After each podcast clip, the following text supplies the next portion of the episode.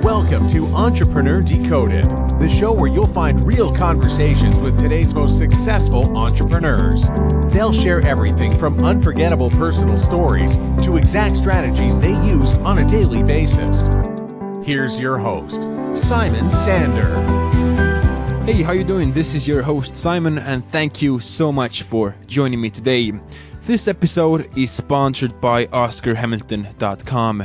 They edit and produce all of our podcast episodes. So if you have a podcast already or you're thinking about starting one, check out Oscar Hamilton dot com. And now, let's get into the show. Today's featured guest is Andrew McDonald. Andrew, welcome. Hey, how are you, Simon? I'm good, man. Thank you so much for coming in. Andrew is a self-made author, coach, and a speaker whose passion is to leave the world better than he found it. He enriches lives through motivational speaking, blogging, coaching, and his self-help book on gearing your thoughts, words, and action towards your vision of success in life. Andrew, uh, take a minute to tell us a bit more about yourself and fill in any blanks from that intro. Sure. So uh, like you said, I'm a motivational speaker, author, blogger, coach. I do, do a little bit of everything, helping people to be more successful through goal setting, through productivity, and through personal development. Now, I started off um, as any other kid, but I just really felt like I had this this opportunity to be successful, and I was going to be some be successful in life.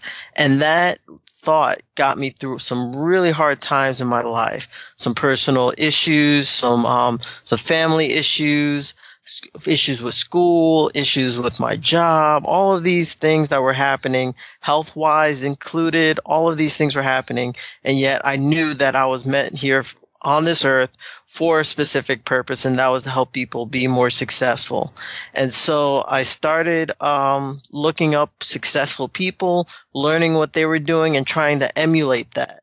And then I started a blog in two thousand eleven, um, right in the middle of my M B A career at Georgia State University here in Atlanta, Georgia. And that blog turned into a business in two thousand fourteen, and then I and then it just took off from there. I started writing a book, and then reaching out to um to to to speak and do some motivational speaking, and it's just been ever since just been growing, growing, growing. Right. So tell me, who were the entrepreneurs you always looked up to? Sure. So I looked up to people from.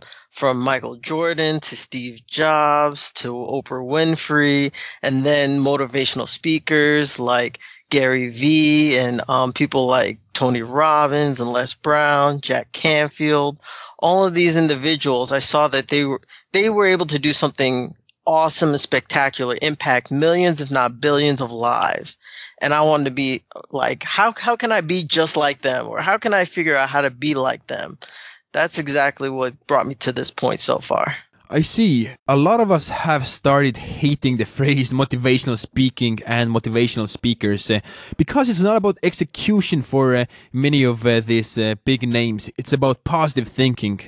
It's like going to your garden and chanting, there are no weeds, there are no weeds, uh, when there are a lot of weeds. And it's not enough to just chant about it and uh, think positively. You have to execute and rip those weeds out and do something about it. So, Andrew, tell me, how are you different than other motivational speakers? Yeah, sure. So I think the reason why people there's a bad stigma associated with motivational speaking is because people associate that with people just trying to motivate them, and then without giving them like the practical tools necessary to achieve the, the their desired result. So they just get people hyped up. They're hype men, you know, for a long story short. And so they never really um, change or transform their lives. They walk right out of the seminar and they go back to exactly what they were doing before. Me, on the other hand, I want to make sure that I provide practical knowledge. I don't want to just hype you up, get you all excited. But I'm, I, the, the way I motivate, per se, is to provide that knowledge, provide those skills in a way that's more like a teaching versus, you know, like a preaching. You know what I mean? Yeah, one hundred percent. Uh, the goal of motivational speaking shouldn't be uh, getting the room bumped and all hyper, and then after a three-day seminar, people go home and uh, nothing has changed. Um, People should start taking action, changing their lives, executing on their vision and goals. It isn't just about three-day motivation. And Andrew, I know you are different than your average motivational speaker because you want people to take action. So I want you to look back now and tell me the story of the first person you started working with in the consulting and the motivational space. So the first person I ever started working with uh, was this uh, music, uh, this music company. Um, they they had started a music academy and everything. Some good friends from church, and um, I was so excited to have the opportunity to to to speak in front of them. I was representing them for an event that they had. I was pretty much going to be the M C. And it taught me a lot about um, speaking, the business of speaking, as well as, uh, you know, how to handle a client. And it wasn't a good experience, just to let you know. It was actually a pretty tough experience for me. Yeah, sure. So um, I started, you know, I started reaching out to the client, ex explaining them what I want to do and, um, you know, building the presentation. Um, our expectations of the of the event, I guess, in the, my part in speaking, because I was supposed to do like a five to ten minute presentation, weren't all clear. I thought I was going to be creating a PowerPoint presentation, explaining a little bit about the company, what they do, and providing a little bit of a video um, that they were going to have. They didn't have the video. They didn't um, have the projector in order to do the PowerPoint presentation. So we had to scratch that, and um, I had to do it, you know, all from memory. They wanted me to use notes, but I wasn't really comfortable with notes because I didn't want to look like I was reading or if I, or I was unprepared. I wanted to be really um, engaged with the audience. But um, and just those expectations. They ended up not using me in the in the in the um the presentation. They actually ended up cutting the presentation altogether and just having me stand up sta stand on stage and read a couple of lines from something. And it was just a it was a really eye-opening experience. It was a humbling experience, and it taught me um really how to d understand what truly what the client wants and make sure I ask the right questions beforehand in order to make sure that um we're all on the same page. So did you get paid for that? No, it was actually um it was my fir first speaking engagement. It was a free speaking engagement. Um my first actual paid speaking engagement uh was at uh Saint Louis Community College. I got a chance to fly out to Saint Louis to speak to some high school youth as part of their outreach program out there, and it was a it was an awesome experience. That was the um that was the first one that really got me on the board and got me excited. I'm like, okay, I can do this. I have arrived. You know what I mean? So you started Possess uh, Your Success uh, almost what five six years ago? Yeah, well, I actually started in two thousand fourteen. I started the blog in two thousand eleven, but I actually formed the company and, and made it Possess Your Success in two thousand fourteen. So you started off just writing. Uh, were you writing for yourself, or did you know that you wanted to turn it into a business? I did not. I was actually writing for myself and just for other people. people that wanted to hear my story. I figured I wanted to chronicle my, my journey, my, my successes, my struggles, my triumphs, all of that, and be able to provide, uh, you know, like I said before, that practical experience. So that way people can use that and avoid some of the mistakes that I made and learn from my experiences. Andrew, I know there's a lot of people in the audience who want to make money from their blog. Uh, tell me how you did it, and uh, what was the moment when you realized that, oh man, I can actually make a living out of it? Absolutely. So it really takes, first of all, it takes consistency. A lot of people, they don't put in the consistency that it takes in order to build the audience. The second thing is it takes knowledge of the, the audience that you're speaking to. You know, who is it that you want to speak to? Who's your target demographic? Who is your avatar? That, that one person that you would love to, if you could talk to nobody else, it would be this person. So you got to know that person and know them very deeply, know their struggles, and be able to speak to them on a personal level, as well as um, be able to transmit your knowledge over to them.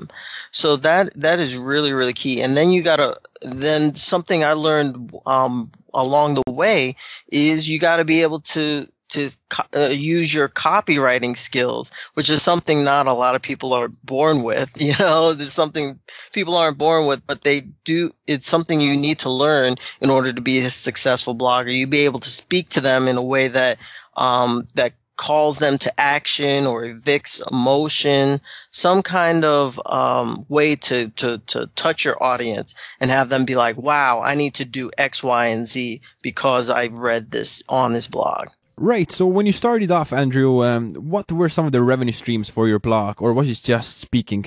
Yeah. So I started off with the speaking, and then I moved on to my book, uh, Possess Your Success, which teaches the three-step process to help you gear your thoughts, your words, and your actions towards the vision of success you want in your life.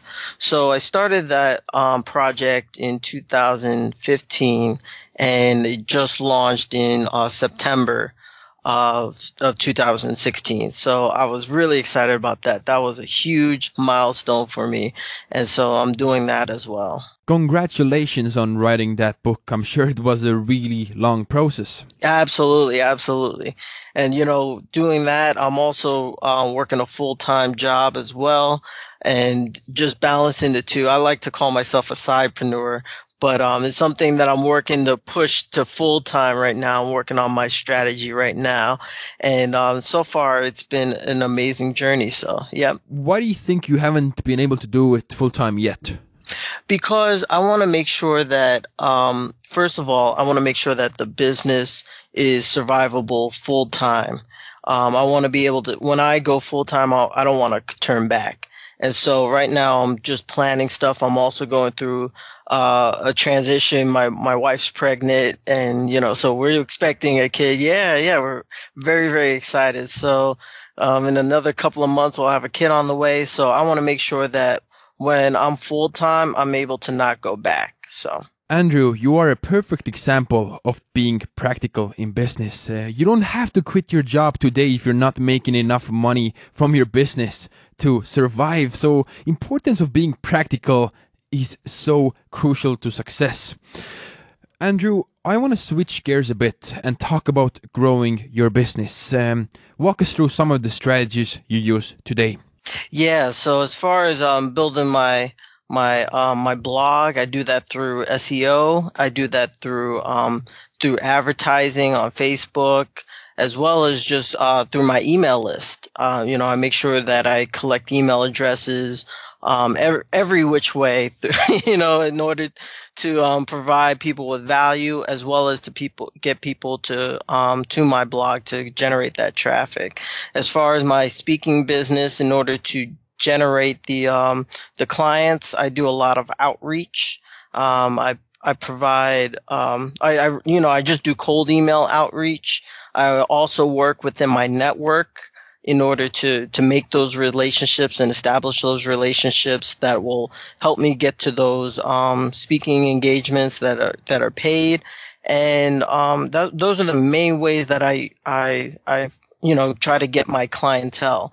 And then from there, the people that are in the audience, I you know I share that with them my book. Um, and then they purchase the book, and then they call me up and say, Andrew, I want to talk to you about X, Y, and Z. And then they end up becoming coaching clients. That's kind of my overall strategy, just uh, taking them from the blog and from cold email outreach to presentation um, clients or speaking clients to coaching clients and um, book sales. Something I always wonder about, how successful is uh, cold outreach when it comes to getting speaking gigs? Uh, tell me about that. Yeah, so it's actually, it's very, very effective, especially when you're first starting out. It's really hard to just, you know, for people to find you if they don't know anything about you.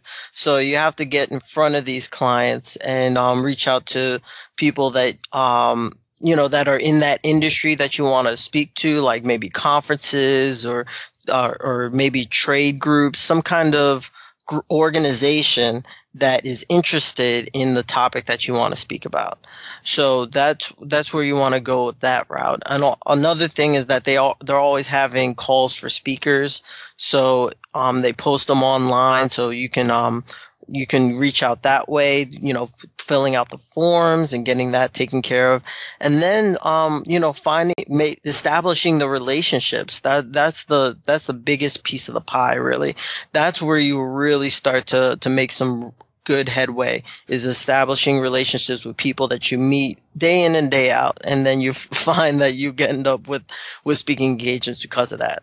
So uh, what is usually the success ratio? Let's say you send out, I don't know, one hundred cold emails to a bunch of people who you don't have any connection with. Uh, mm-hmm. do, you, do you usually get one or two speaking gigs, or what is the kind of the ratio? Yeah, I would say about maybe um, you get for, for every one hundred you send out, you may get uh, twenty or thirty um, responses, and then you may get uh, two to three, maybe five speaking engagements because of that.